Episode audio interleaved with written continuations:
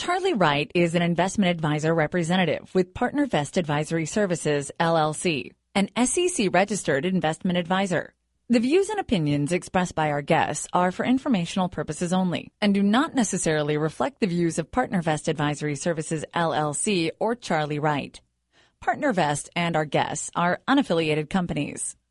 No information in this discussion is intended to provide investment, tax, or legal advice to any person, nor is it an offer to sell any security. Welcome to the Strategic Investor. Join us as we interview some of the world's most productive asset managers and uncover sophisticated and unique investment strategies in the markets. Here is your host, Charlie Wright. Hello and welcome to Strategic Investor Radio on OCTalkRadio.net, where we bring you investment strategies that you are not hearing about elsewhere. Contact us at info at strategicinvestorradio.com. Go to our website to hear podcasts of any of our shows and interviews, strategicinvestorradio.com. I'm Charlie Wright. Today is August 7th. 2015. We're very pleased to have with us Lou Petrossi, founder and CEO of the Wealth Research Institute.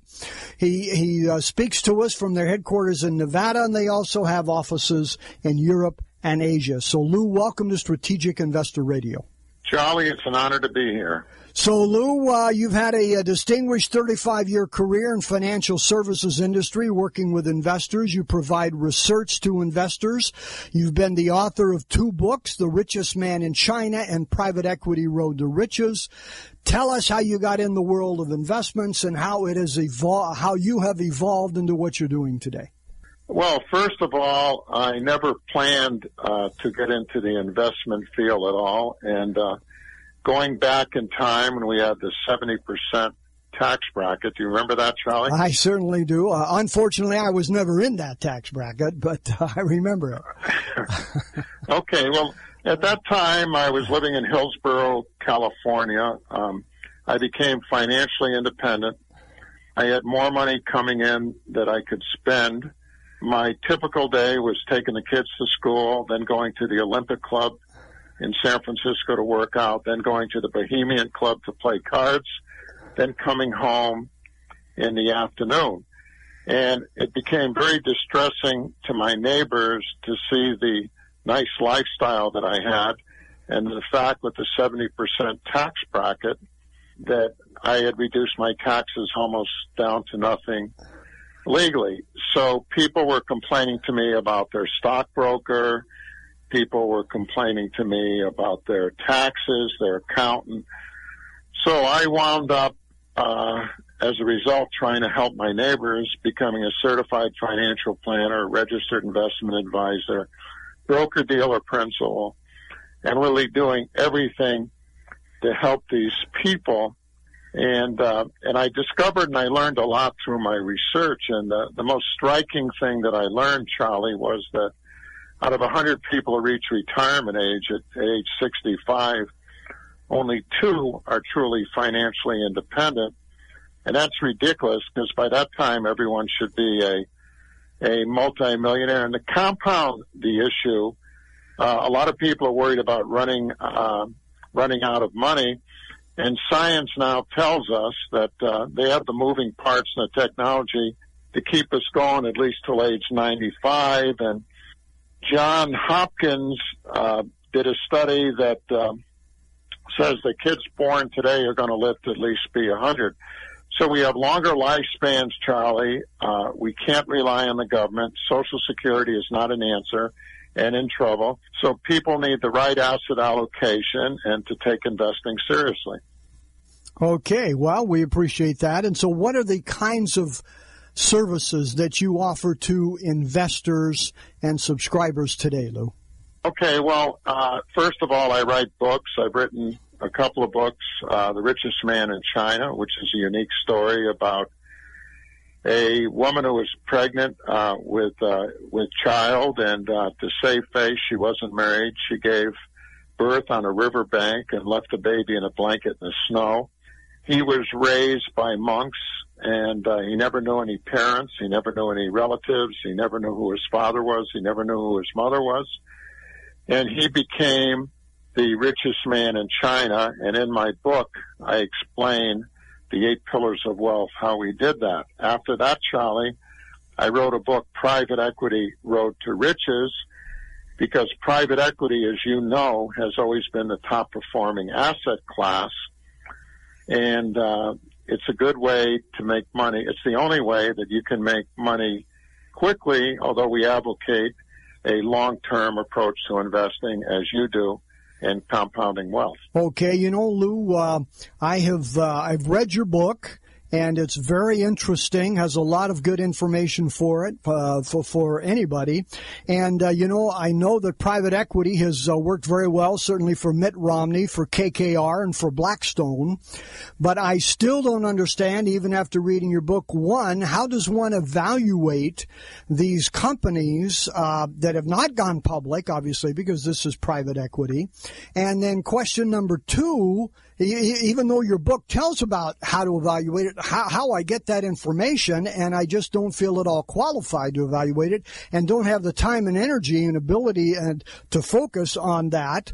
And number two, even if I found a company I wanted to invest in, physically, how does one invest into private equity?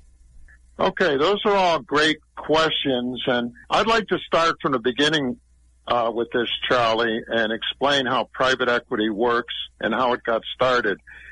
In 1946, uh, that's when the first venture capital fund was formed, and the primary purpose of that was to help businesses run by soldiers coming back from World War II.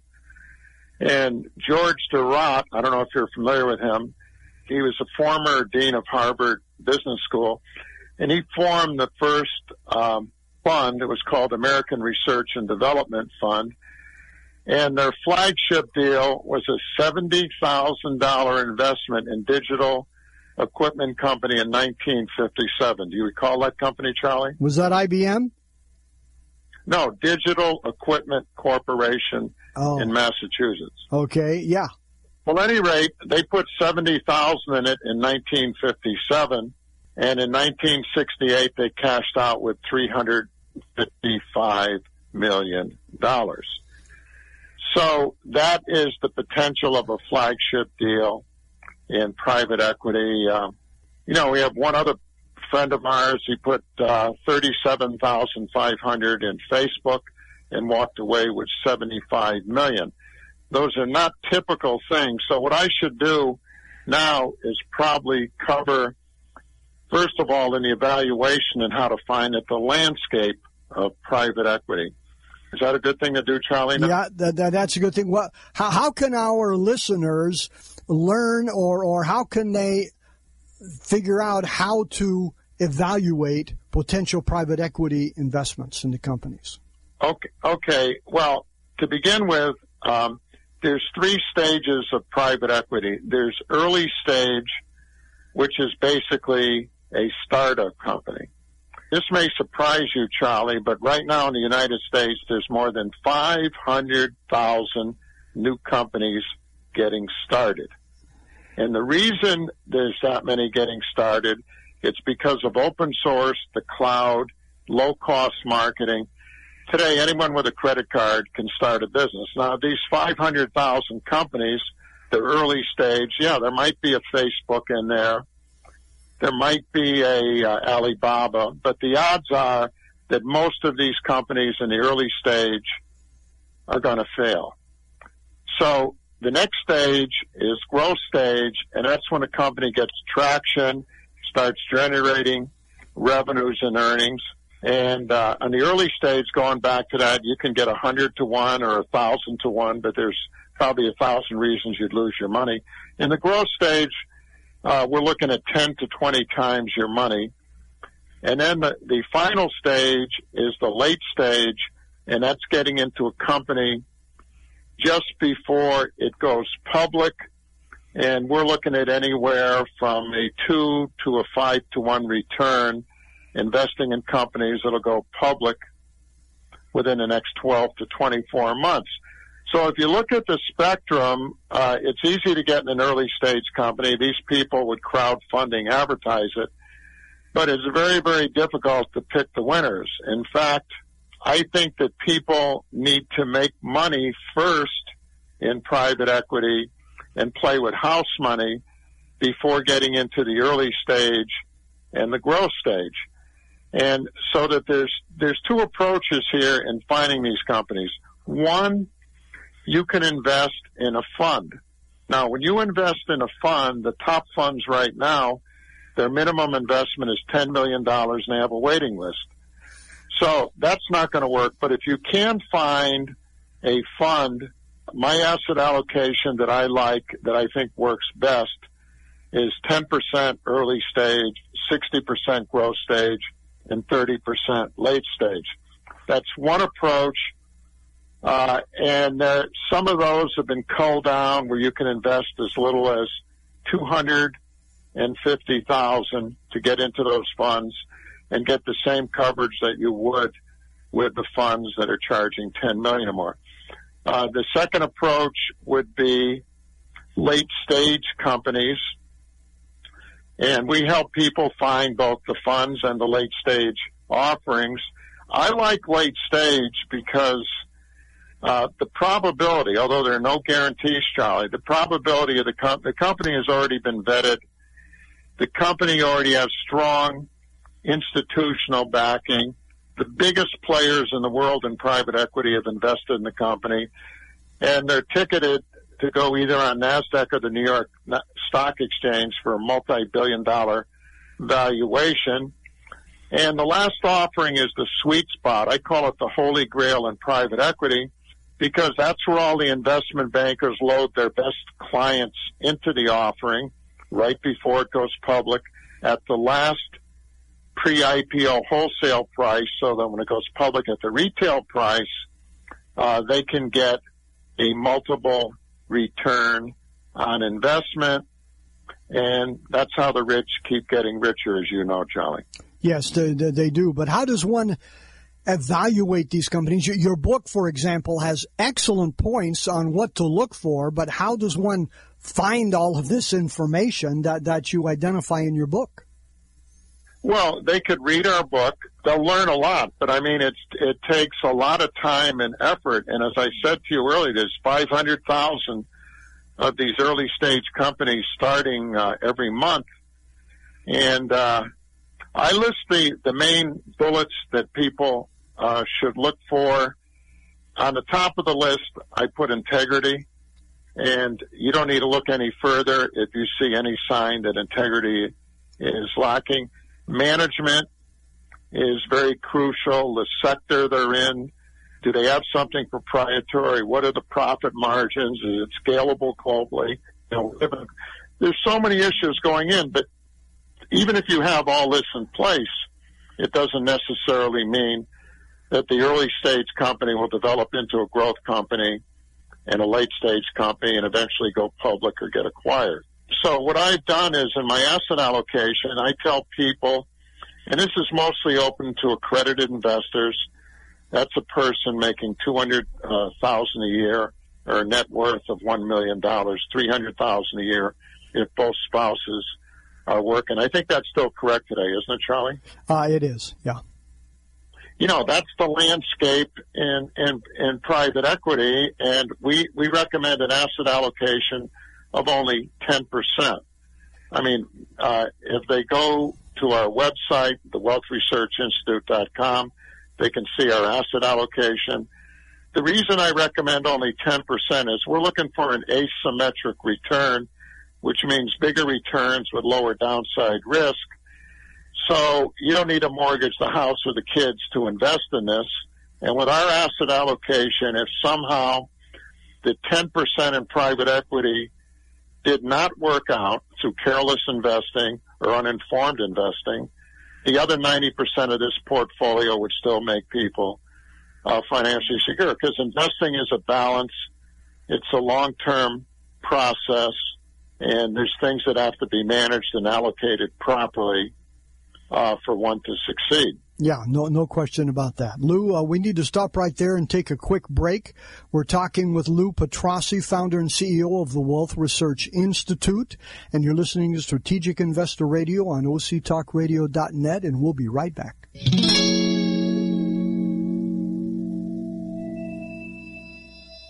According to the consulting firm Strategic Capital Allocation Group, every decade since 1900 has experienced at least one bear market, and several have experienced as many as three. So how do we protect our principal from these declines without missing the gains when prices rise? At Strategic Investor Radio, we interview asset managers with unique strategies designed to both protect and grow your investments. Investing is not rocket science. It's rocket fuel if you know how to harness it. For podcasts of our interviews, please visit us at strategicinvestorradio.com.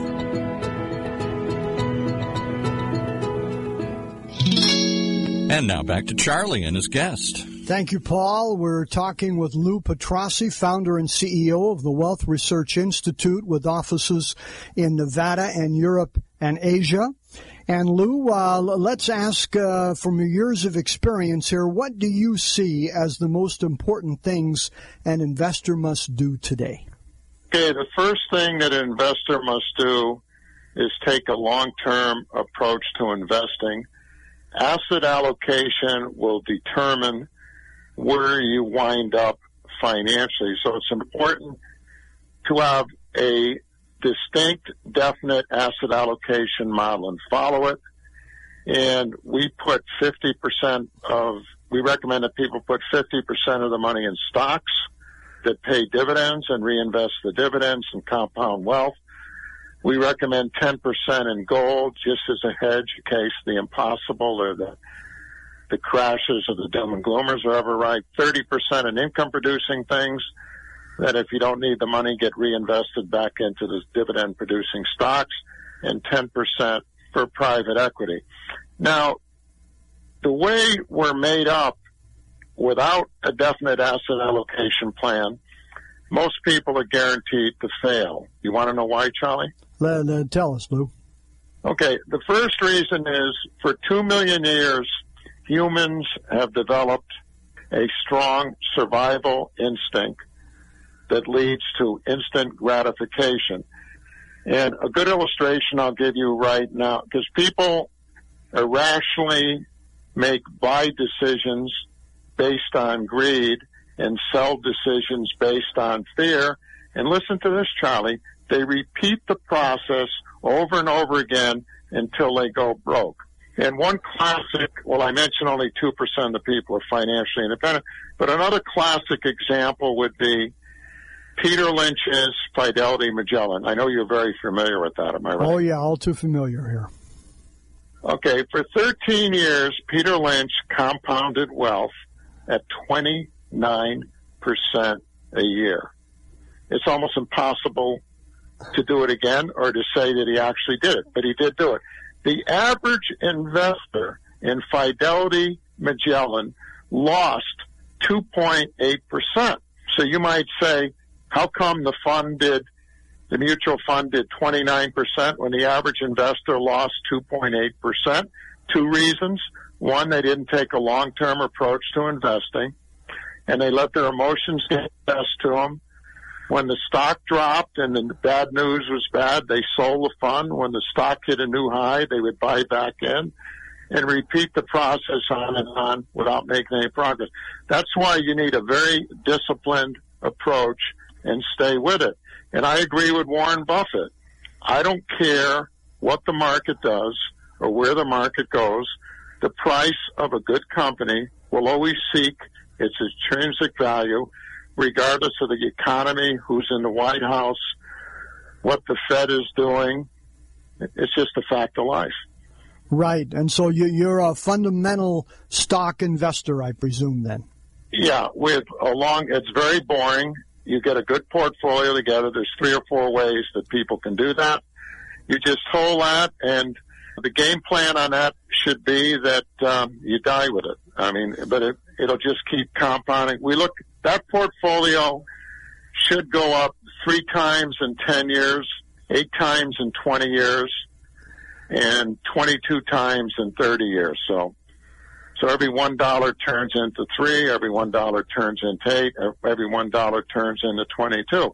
And that's just what the historical average is.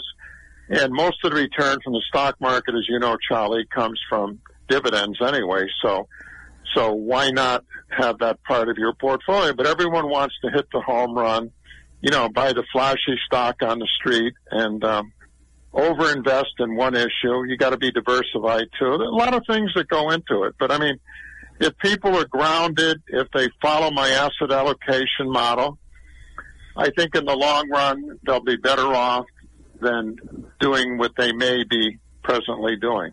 That's okay. Well, we appreciate that, Lou. So tell us, Lou, a question we always like to ask is, in regards to uh, the markets, what keeps you awake at night? Uh, this is going to shock you. Nothing. Okay, and that's because?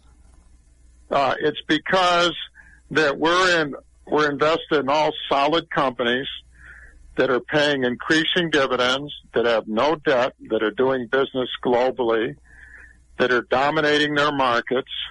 And yes, there'll be vicissitudes in the market. There'll be times when it goes up, but here's here's why I'm not staying up at night. If the market goes up, that's good, Charlie, right? That's definitely good. Yeah, my dividend then is still buying more stock as it's being reinvested, correct? That's correct. Good way to do if it. The market is if the market is flat, am I still making money? Yes, my dividend is buying more stock at the same price. Correct. If the market drops, uh, then I'm even buying more stock. So regardless of the market's going up, down, or sideways, with the dividend reinvested, you're always making some money. And if we look at 2008, when the financial market scared the you know what out of everyone, I mean, look at where the market was in 2008. So you've got to, with the asset allocation return, uh, that I have here, you can weather these storms and not worry about them because when in 2008 we left that 50% of the portfolio alone, and where did we make our money before the market corrected? You know, with a reversion to the mean, we made our money in income producing things in private equity. So that's that's the balance that you need. And that's a strategy, by the way, that most of the people that are among the wealthiest 2% in the world follow with minor variations. Okay, and that, that's an excellent point, and I, I'm sure that's the case. So, Lou, give uh, give our listeners your contact information here. Uh, if they would like more information, we work with primarily family office and accredited investors that have a net worth of between one million and 150 million. Uh, they can reach me by email. That's probably the best way. The email is pre-IPO. That's P-R-E-I-P-O at AOL dot com. Or, or they can try reaching me, but I'm always traveling around the world. That number is 775 720 4580. Okay. Well, thank you very much, Lou. So, Lou, final words before we close here for our listeners here. The best years are ahead of us if you have the right asset allocation. The five steps that the people, your absolute future net worth is just dependent on these five things. The money you invest, the time you let it compound, the right asset allocation with low fees, select private equity, and tracking results annually to rebalance. Excellent list of five for any investors. Lou, thank you very much for joining us today. My Excellent pleasure. words. Really appreciate it. We've been talking with Lou Petrossi, founder and CEO of the Wealth Research Institute, author of The Richest Man in China and Private Equity Road to Riches. And you've been listening to Strategic Investor Radio on octalkradio.net. Contact us at info at strategicinvestorradio.com and go to our website to hear podcasts of any of our shows and interviews, strategicinvestorradio.com. We wish you an enjoyable week and productive investing. You've been listening to The Strategic Investor your source for compelling investment strategies from some of the most productive asset managers in the industry. For unique investment strategies, visit us at strategicinvestorradio.com. Investing is not rocket science.